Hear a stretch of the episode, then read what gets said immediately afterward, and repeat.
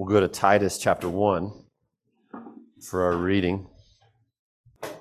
Titus one, Paul, a bondservant of God and an apostle of Jesus Christ, for the faith of the chosen of God and the knowledge of the truth, which is according to godliness, and the hope of eternal life, which God, who cannot lie, promised long ages ago, but at the proper time manifested even his word in the proclamation with which I was entrusted, according to the commandment of God our Savior.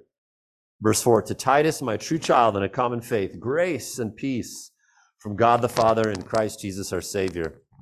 For this reason I left you in Crete, that you would set in order what remains and appoint elders in every city as I directed you, namely, if any man is above reproach, the husband of one wife, having children who believe, not accused of dissipation or rebellion, for the overseer must be above reproach as God's steward, not self-willed, not quick-tempered, not addicted to wine, not pugnacious, not fond of sordid gain, hospitable, loving what is good, sensible, just, devout, self-controlled, holding fast the faithful word which is in accordance with the teaching, so that he will be able to both to exhort in sound doctrine and to refute those who contradict. For there are many rebellious men, empty talkers and deceivers, especially those of the circumcision, who must be silenced because they're upsetting whole families, teaching things they should not for the sake of sordid gain. One of themselves, a prophet of their own, said, Cretans are always liars, evil beasts, lazy gluttons. This testimony is true. For this reason, reprove them severely, so that they may be sound in the faith, not paying attention to Jewish myths and commandments of men who turn away from the truth. To the pure, all things are pure, but to those who are defiled and unbelieving, nothing is pure. But both their mind and their conscience are defiled. They profess their God, but by deeds deny him, being detestable and disobedient and worthless. Worthless, excuse me, for any good deed. Let's pray.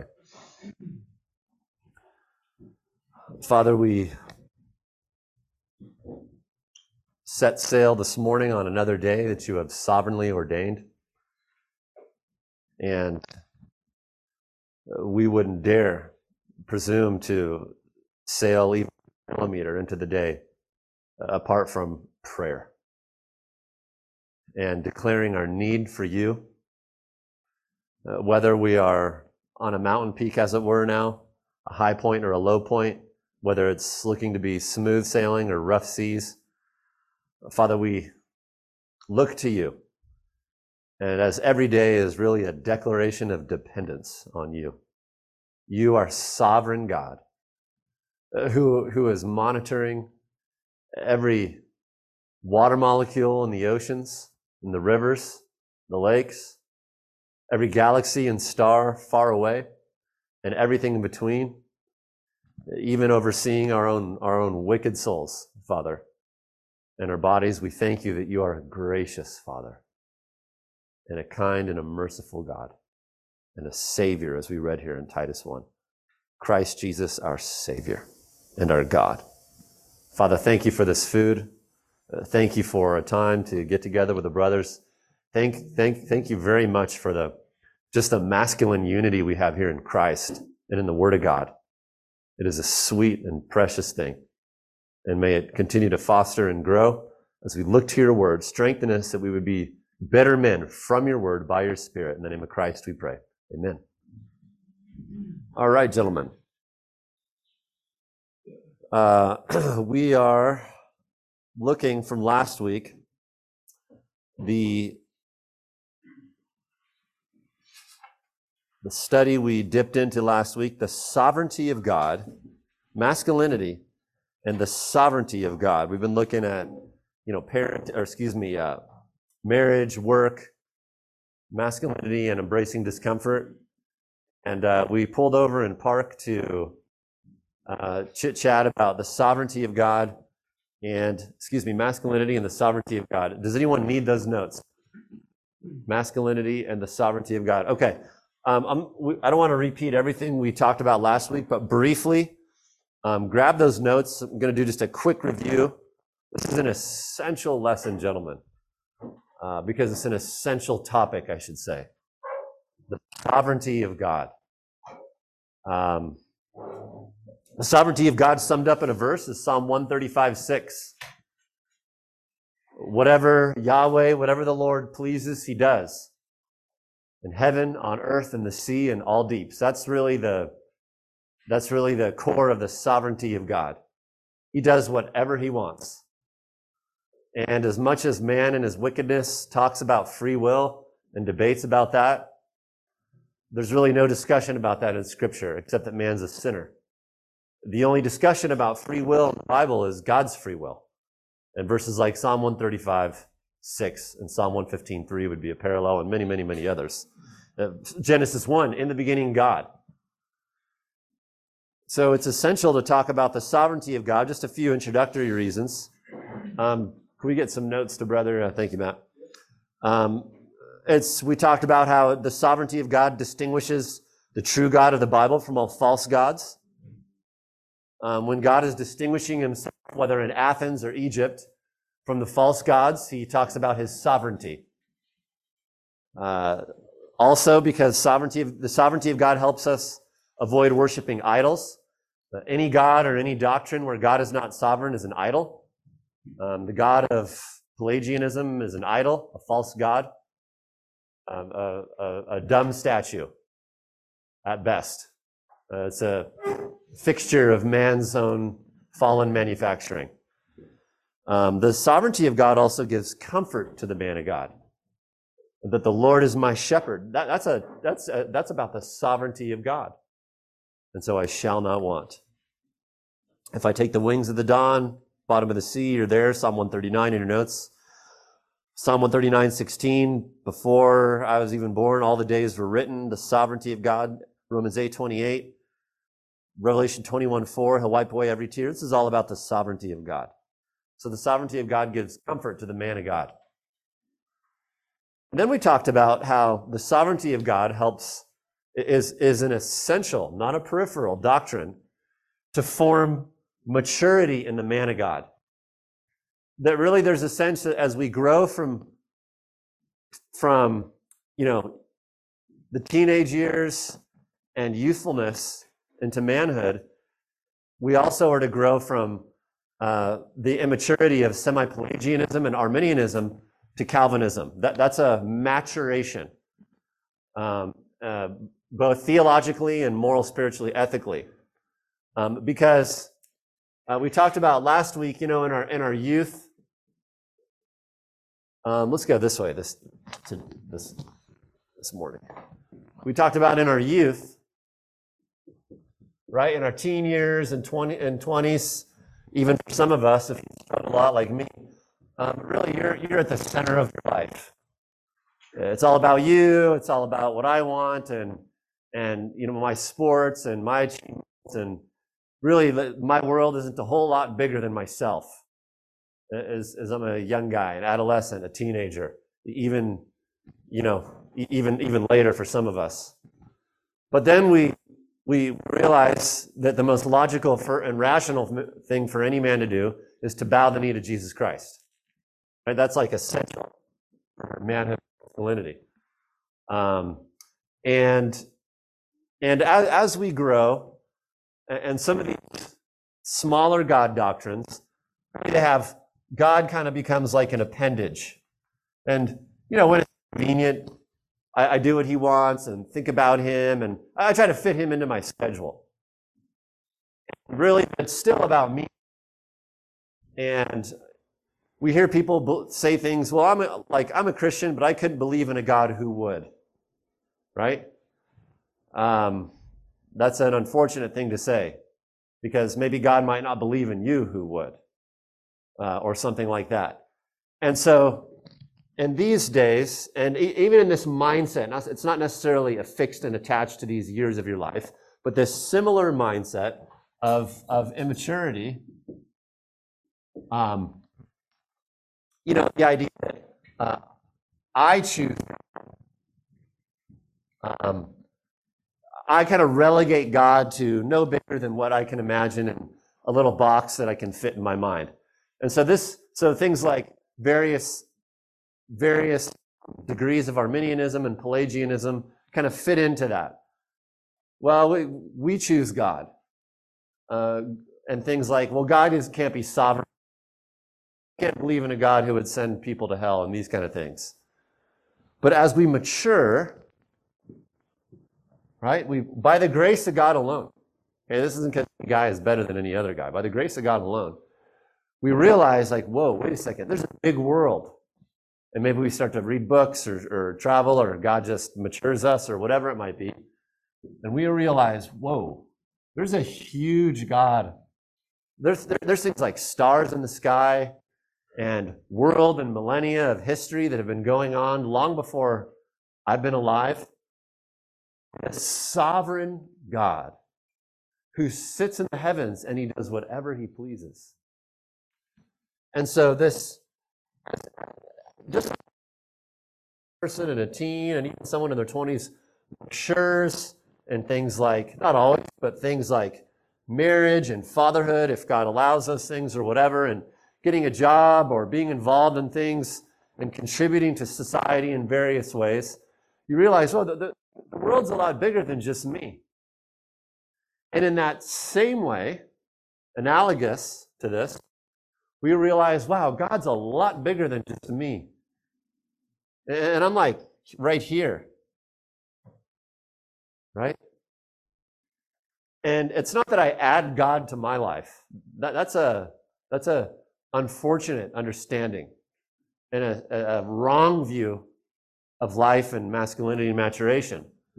But that I've actually always been in God's hand, even if I'm a rank Satanist. Sam Smith lives in the palm of God's hand. You know, when he gets on stage and puts his horns on, goofy thing, and may God save him. Everybody lives in the palm of God's hand.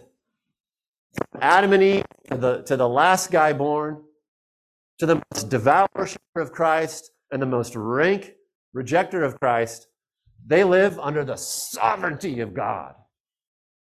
That God is sovereign. Psalm one thirty-five, six. Psalm forty, uh, not Psalm, excuse me. Isaiah forty-six, nine and ten, God says, don't you know? And Isaiah forty-six, nine. I've declared everything from the end to the beginning. I've declared it all. Lamentations three,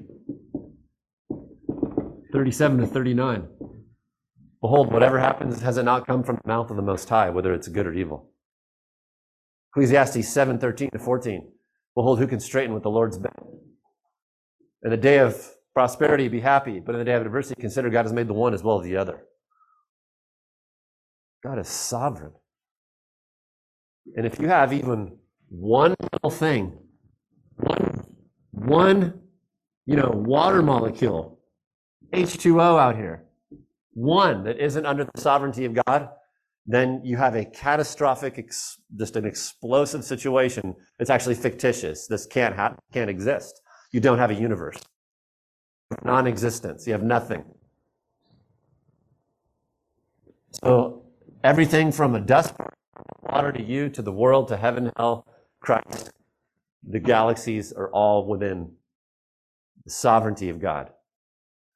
And so that's part of maturation and masculinity and forming a man's character.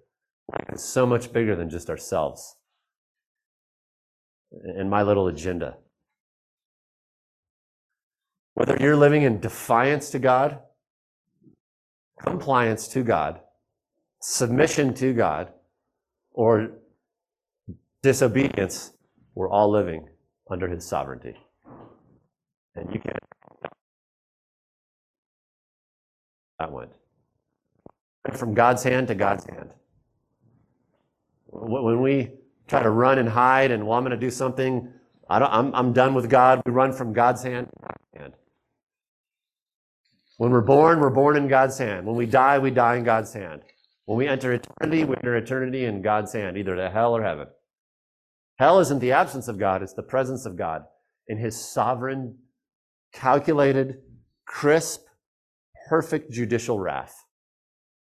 And heaven is under the sovereignty of God in his perfect, crisp mercy administered to the person of the finished work of Jesus Christ. So as we mature, we mature from semi-Pelagianism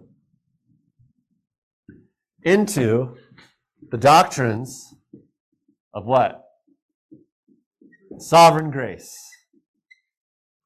All, all the doctrines, someone asked Spurgeon one day, Charles Spurgeon, nineteenth century, Calvinistic sort of Baptist preacher in London. They said, well, what's all this Calvinism stuff? Garbage. And, and the only people who say that are the people who don't, who don't, haven't studied it. Um, and you, do you guys know how Spurgeon answered that? Has anyone heard this story? How did he answer it? It wasn't one of his, like the cigar story or that. It, it was simply, it, simply that salvation is of the Lord. Jonah two nine. And I like that it was Jonah who said that of all people. Selah on that for a minute. That's good stuff.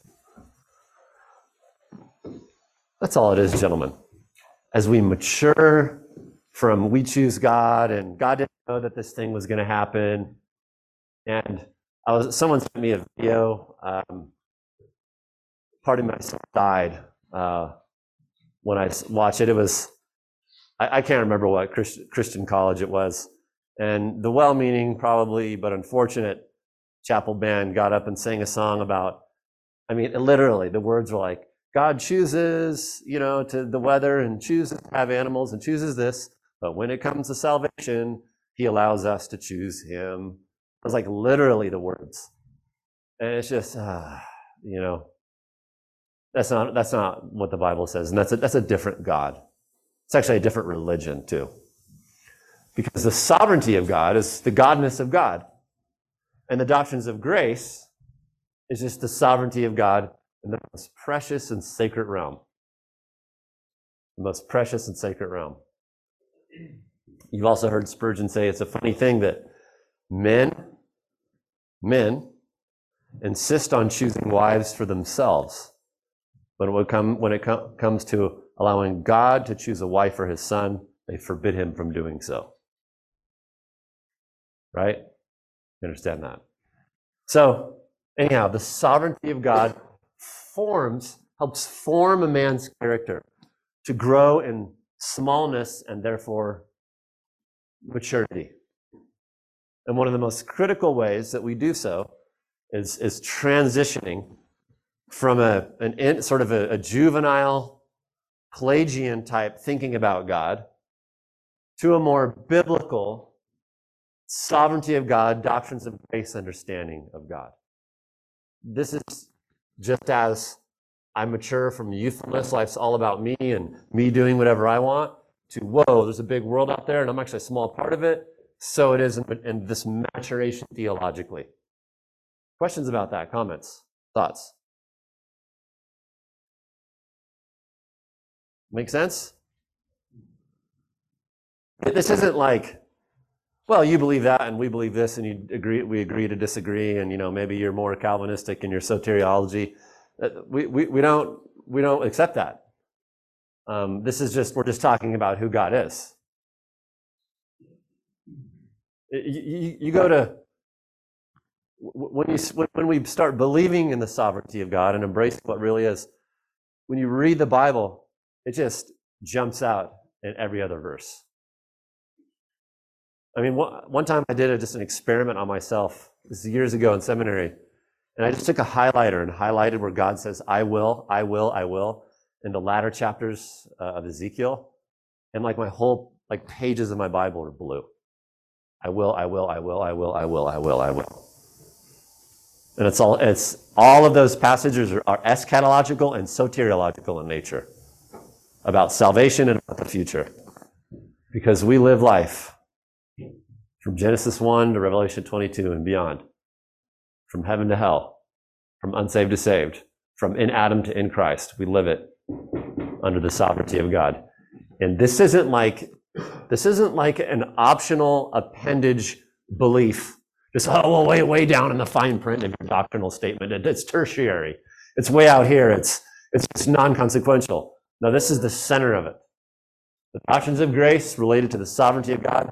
This is center for the man, for knowing his God and not bowing down to some Baal version of God, and consequently in the man's maturation.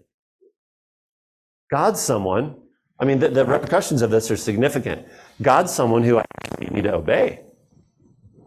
It's hell if you don't. heaven for obeying. Well, in a sense, you do, putting Christ. But I obey because God is God. Right? Thoughts?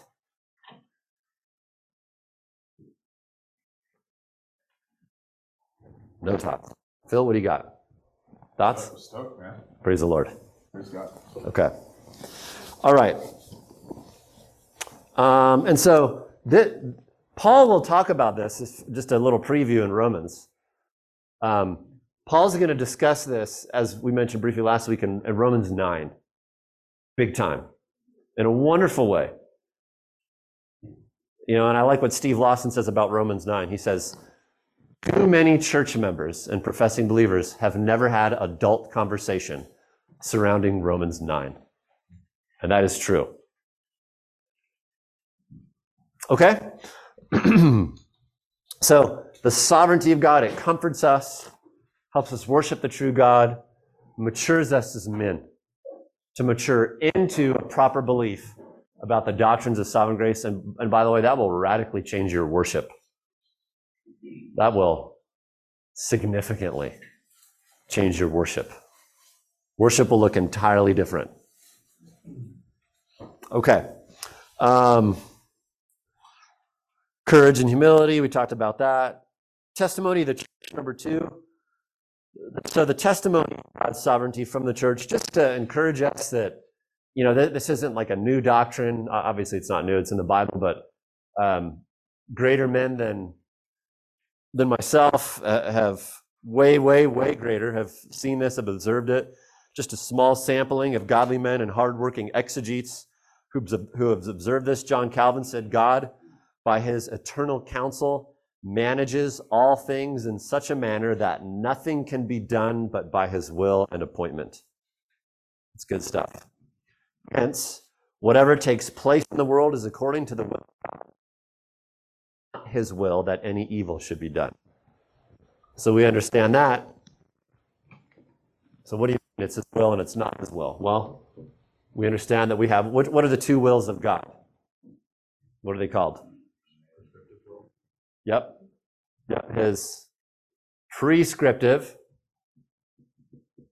or sometimes it's called revealed, and Uh, decorative, or sometimes it says secret will. Okay, this these are just the things that are what in Scripture commanded. Okay, these are the things that God says to do. Right? Do nothing with selfishness or empty conceit, but with humility of mind consider others more important than yourselves. The Ten Commandments. Okay, no, not above me. Don't worship idols. Don't take my name in vain. et cetera. His revealed will, what he says to do. However, nothing is outside of the sovereignty of God, and so everything that happens is, is called his decorative or his secret will, or his sometimes his sovereign will, depending on you know what theologian you're reading or whatever. Okay. Um, on the apparent problem of evil, God says, excuse me, Calvin says, how can God be sovereign and evil exist? Quote. Those who speak as if this would be to render God the author of evil are perverse despotants. Classic Calvin. Filthy dogs, though they be, yet they will not, by their barking, be able to substantiate a charge of lying against the prophet, the writer of Scripture, humanly speaking, or take the government of the world out of God's hand. So you guys know the, you guys know the syllogism, the supposed syllogism. Um, number one, evil what? Evil exists. Two, God is, uh, sometimes it's phrased that way. I think most times it's phrased, God is what? God is all powerful or sovereign. Okay? Therefore, how can God be what? Good. How can God be loving? How can God be merciful? Okay? That's they they try to catch you on that. How can God be good, loving, whatever? And I think they're clever with that. But Calvin just Calvin just took care of it right there in that quote. Okay? Has his decorative will, he has his revealed will, verses like Ezekiel eighteen thirty-two. Uh, God does not take pleasure in the death of the wicked. Habakkuk one thirteen, he, he cannot, his eyes are too pure to look on or approve of evil. Yet Romans eight twenty-eight and Ephesians one eleven, he, he causes all things to work together for good. He, he's predestined all things according to the counsel of his will. And we know the ending, Revelation twenty-one and twenty-two, that this is going to work out. And furthermore, as Paul will say in adult conversation, manly conversation in Romans nine, he'll talk about how, well, actually God, he has made vessels of honor and vessels of what? Dishonor, in order to magnify his mercy. Um, and that's a hard thing. Relatives and friends like I do, and probably many of you do, who, are, who went to hell or are going to hell by the authority of Scripture and many other very difficult things. But nevertheless, the truth about God remains. Right? And that has a necessary humbling effect, which is by intention on the man, which is essential to his development, moving across the scale in masculinity. Really, we could say all of this is humility, is increasing and increasing. You cannot grow in, in, in humility apart from this, from the sovereignty of God. Why not? Why are you going to be this? Your growth is going to be stunted back here if if you if you wrestle or not wrestle if you refuse that doctrine. Everybody wrestles with it. Why will your Why will you only? You'll hardly make any gains in humility, if any, if you refuse that.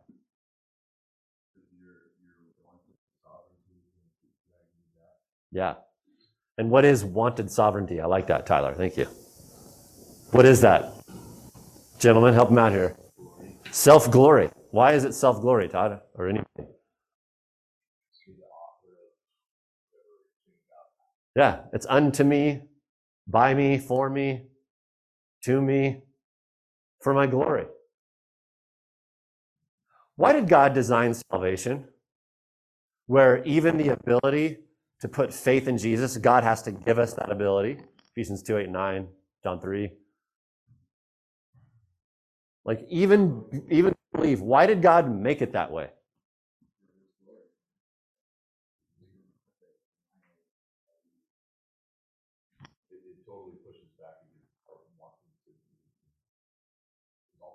Yeah, exactly. Th- this is on purpose, and this is what Paul is talking to in, in First Corinthians, talking to the guys in First Corinthians about. It's no coincidence that a church, Corinth, fifty-five A D, that is, it's just sadly juvenile in their spiritual maturity. He calls them babies. You're all spiritual babies. And there's division and drunkenness and tons of sexual immorality in the church and just pride, slander, all these like utterly infantile behaviors. And the first thing that the Apostle Paul talks about in First Corinthians one, eighteen, well, really to thirty-one, is how God designed salvation to, I mean, drop a hydrogen bomb on man's pride. I mean, to send laser-guided nukes into the citadel of man's proud heart and to absolutely destroy it, and to drop daisy cutters on the bastion of man's wicked self-worship. That God designed the gospel so that no one may boast. And the only way that can be possible is if this is true. The Calvinistic understanding of soteriology, which is the biblical understanding of soteriology, the doctrines of grace. Right?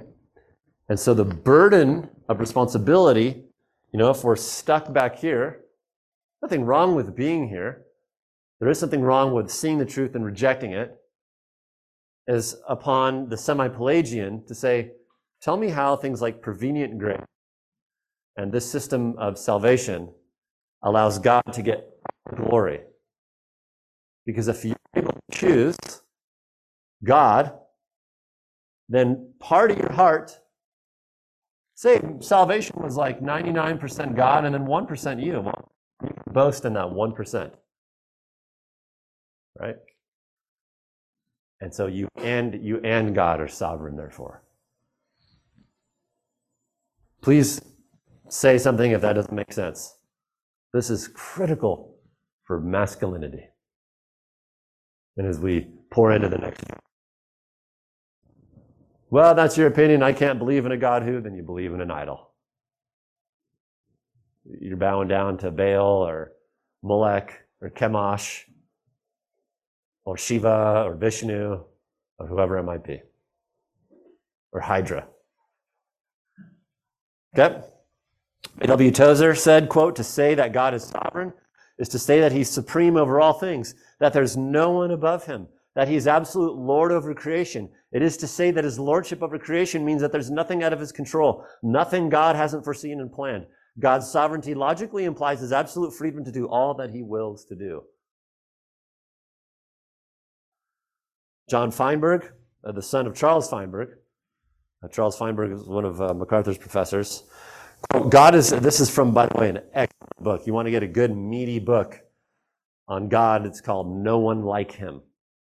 Anybody read that? No One Like Him. It's a good one. Uh, it's real good. No One Like Him by John Feinberg. Uh, it's the series. What's the series called?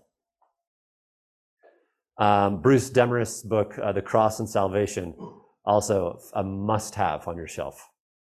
Must-have. The Cross and Salvation, Bruce Demarest. Same series. God is the ultimate, final, and complete authority over everything and everyone. Whatever happens stems from his decisions and control. God's sovereign will is also free, for nobody forces him to do anything, and whatever he does is in accord with his own purposes and wishes. This is a strong notion of divine sovereignty, one typically held by Calvinist theologians.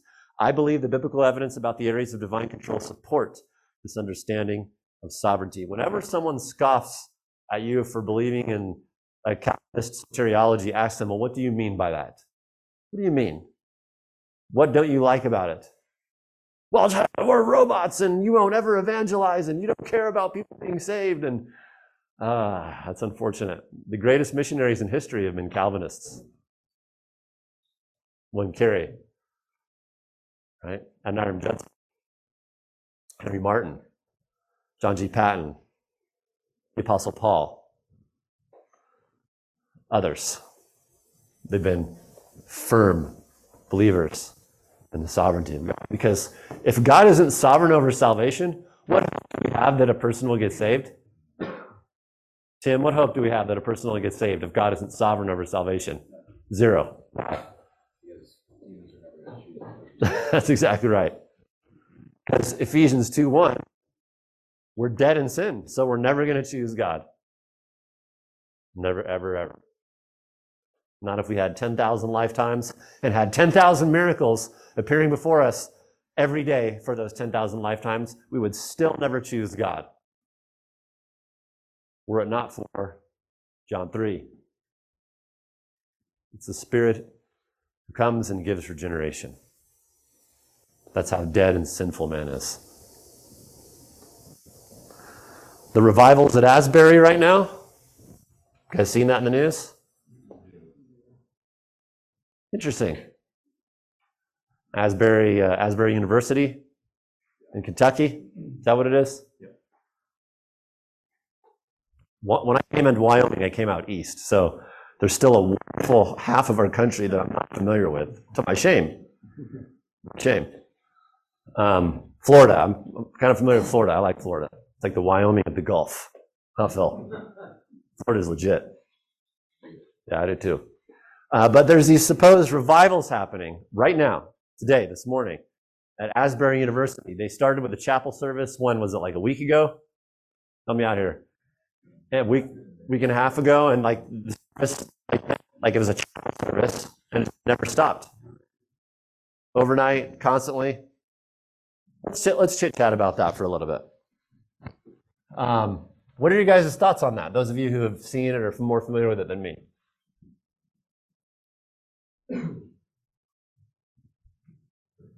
On the one hand, praise God that there, you know, the people aren't out smashing and grabbing, you know, stuff, burning down police precincts and, you know, this kind of garbage.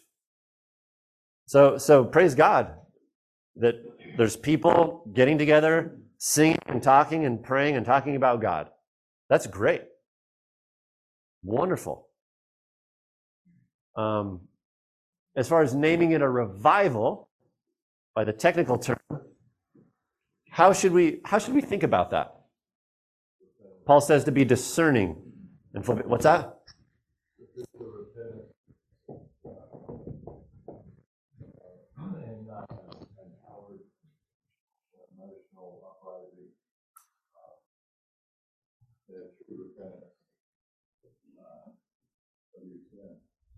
Okay. Is there repentance? Because there, unfortunately, throughout history, in the name of Christianity, sometimes emotionalism versus, as Will rightly said, true repentance. Other thoughts? Soil. Yeah, camel fell. Exactly. Yep. That's the other thing we need to think about. Yeah. What, uh, Parker, what passages do you have to substantiate the claim that uh, some, some people would call you a naysayer? Oh, you're a naysayer. There's great stuff happening there. Time will tell. Okay. So if a good work had begun. Any other passage? Yeah. Yeah, that, that, that's that. Yeah, which again would be, right? So is there fruit? Uh, John fifteen, one through ten, really, and then, of course, Galatians five, twenty-two to twenty-three, which this, this would all, this is all going to be the test.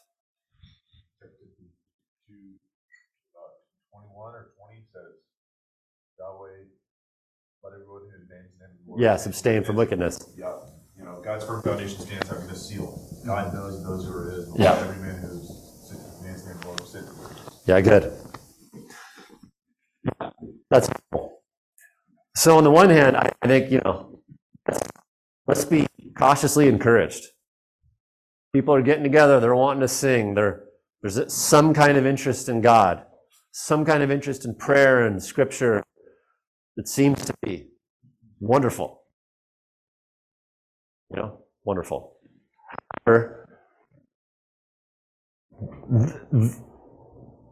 Words matter. This isn't a cupcake. Um, your, uh, you know, your Ford Bronco or whatever it is, your F one fifty, you know, isn't a violin. Uh, non-contradiction matters. Words have definition. And so revival, it begs the question, as terms being slapped on there, let's, what's revival mean? Well, classic classical Christian definition of revival is a movement of the Holy Spirit, okay, where masses repent, as Will rightly said, and are regenerated. Okay? A, a movement of the Holy Spirit.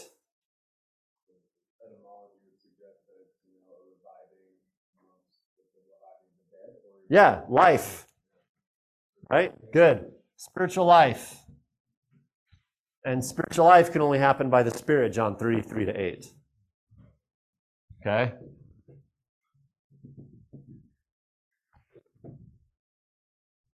Saying all these people are terrible, and this is just a fake thing, and they're putting on a theatrical. We're not saying that.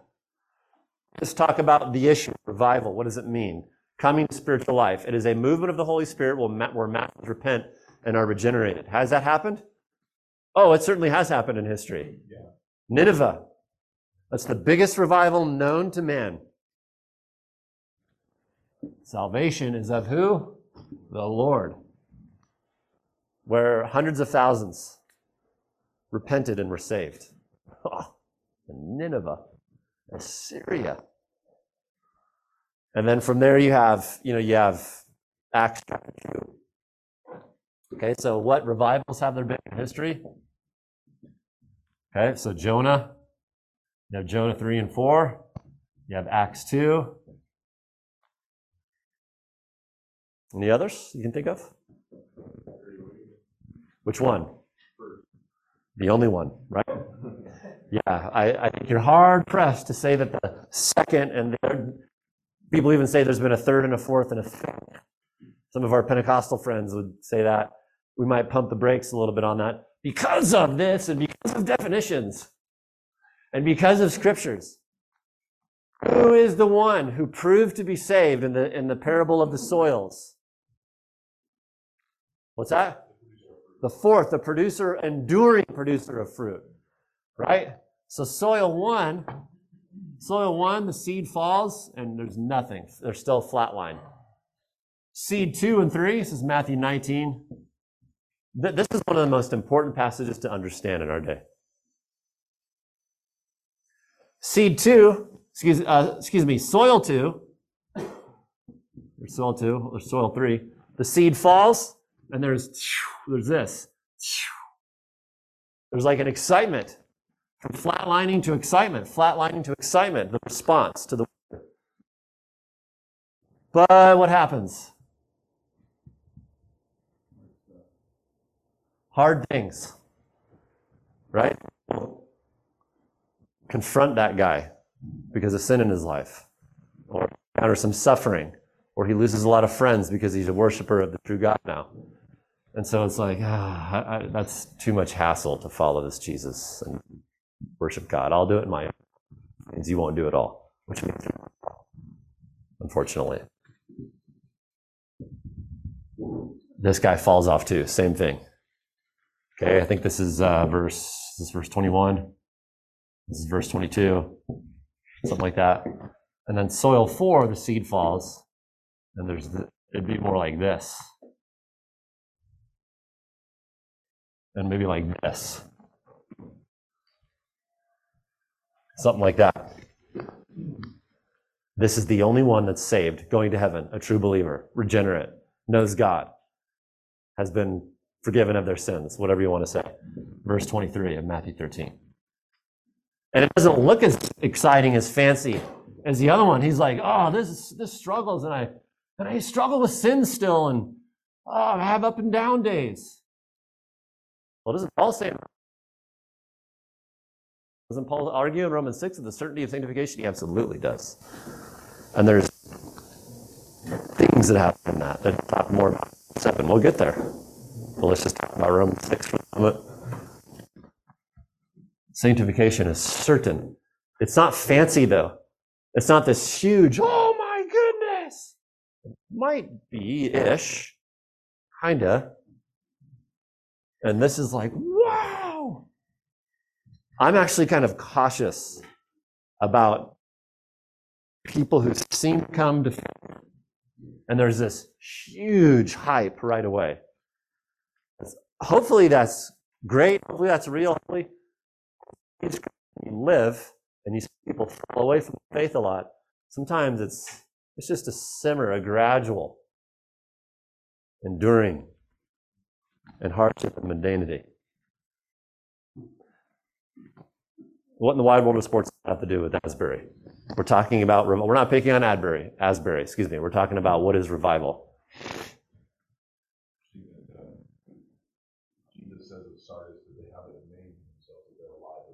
Hmm. Yeah, where is that? Revelation chapter two, three? Yeah, that's a that's a very helpful section, by the way, in Revelation three to go through. There's seven different churches, the real churches, they were uh, in the ancient world, uh, modern Turkey, and Jesus goes through and talks about each of them. Right? They have a name, but they're dead. And the other to that comment, I'll just add this. I mean, learning about uh, uh, Brainerd. how he got David Brainerd, yeah. missionary to the American Indians, seventeen hundreds, mid seventeen hundreds. He has a desire to attach himself to, you know, what was happening in the moving of the Spirit and see what seemed to be true revival. He was ostracized from his educators and his... At Yale. He went to Yale yeah. University. Yeah, yeah. yeah. Because he was like, God's moving over here. No, yeah.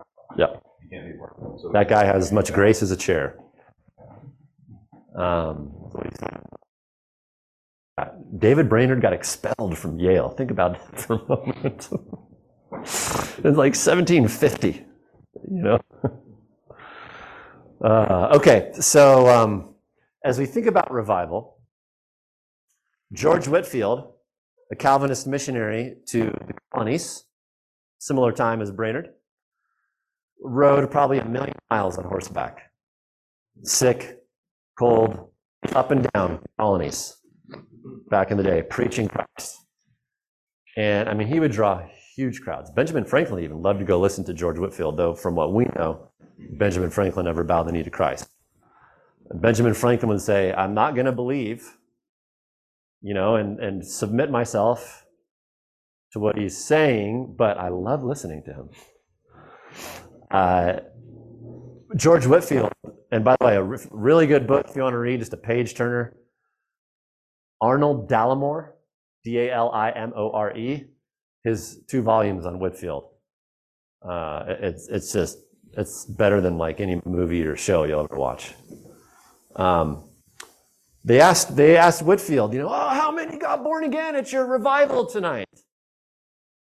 How many were saved at your outdoor, you know, meeting tonight? And and all these people would make professions of faith and would walk and do different things, and he would say, I don't know. You know what I mean? Weren't there like twelve people that walked up? He would say, I don't know. We'll see in six months.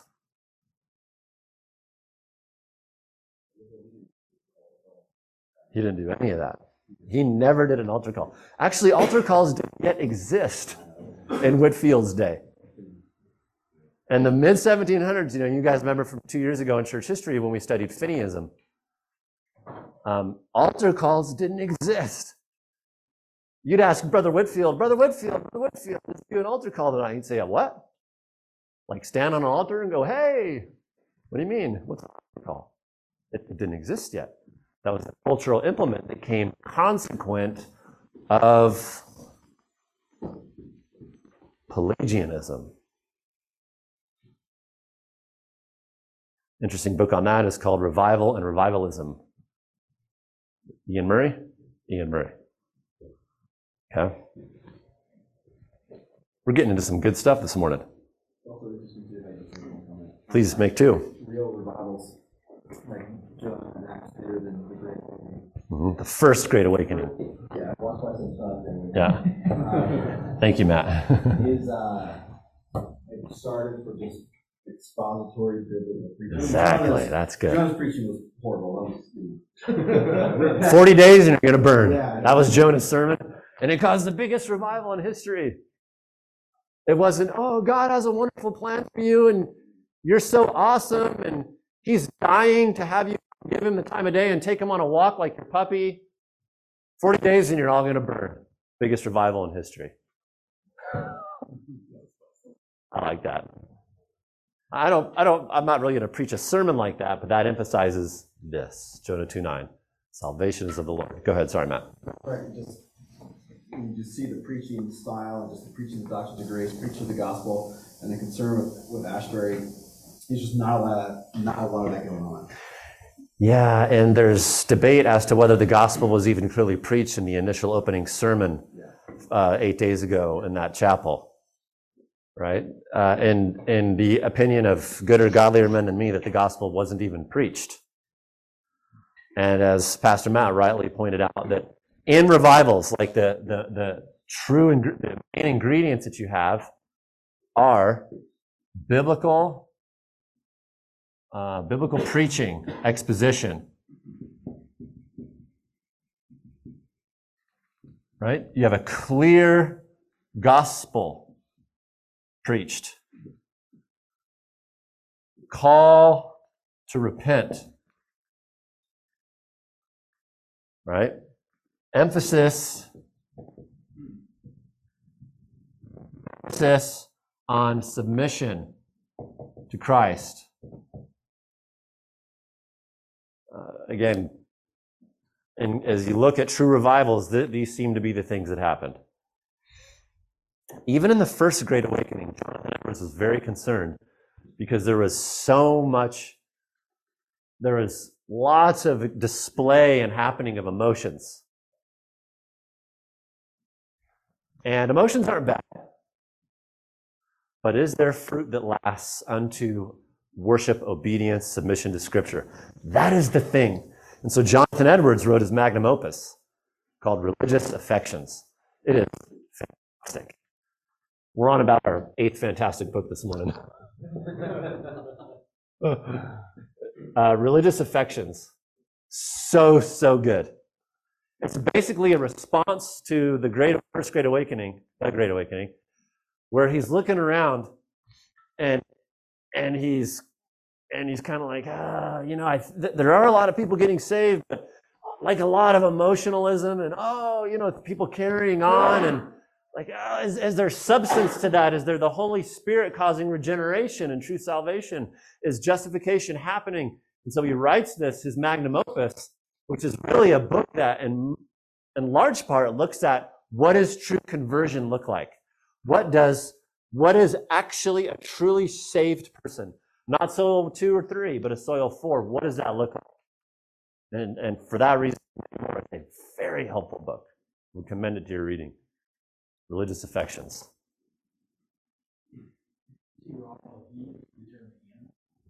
Yeah. Yeah. The old Bishop Ryle. The thing he writes is good. J C Ryle. Anything. More books. We're in trouble. We're going to have to all become monks, move up to the forest and, you know, plant potatoes, brew beer, and read books, you know. That'd be bad. That'd go south fast. Just speaking for myself, not for you. I know you're pious men, but I'm speaking for myself. Um. So, so anyhow, to, to, to, to close this up here, yeah, there was a uh, there was a gal, the uh, president or whatever, the student body at Asbury last night on Tucker Carlson, and she was just talking about, you know, I I don't, what did she say? Did anyone see that?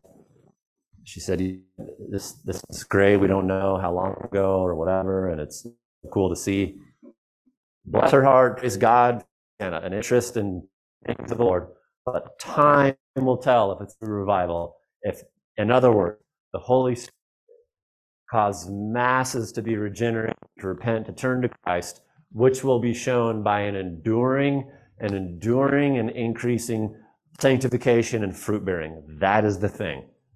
And that's why Paul is hammering on that in Romans six, and why it's kind of sounding repetitive in Romans six, because he wants to be so clear that not only is justification only antinomian, but when justification happens, the way to discern it is, someone said it earlier, he who began to work in you will complete it until the day of Christ Jesus. You'll keep going. There's no such thing as I used to be a Christian, and I'm not now. Two and three, Jesus says, and also First John two nineteen says, you never were. It was just this emotionalism. You got excited and then, you know, you got liftoff, but the ball fell down quickly.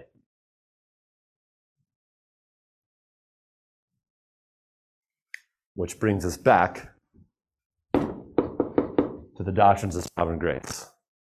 He who began, Philippians one six, he who began it, he who began the good work will complete it, because all whom God saves, he sanctifies. Every every plant that's been planted of my Father, it'll keep going. Every work that God the Father begins will endure. But if it's just sort of emotionalism, hype, a movement of the glands,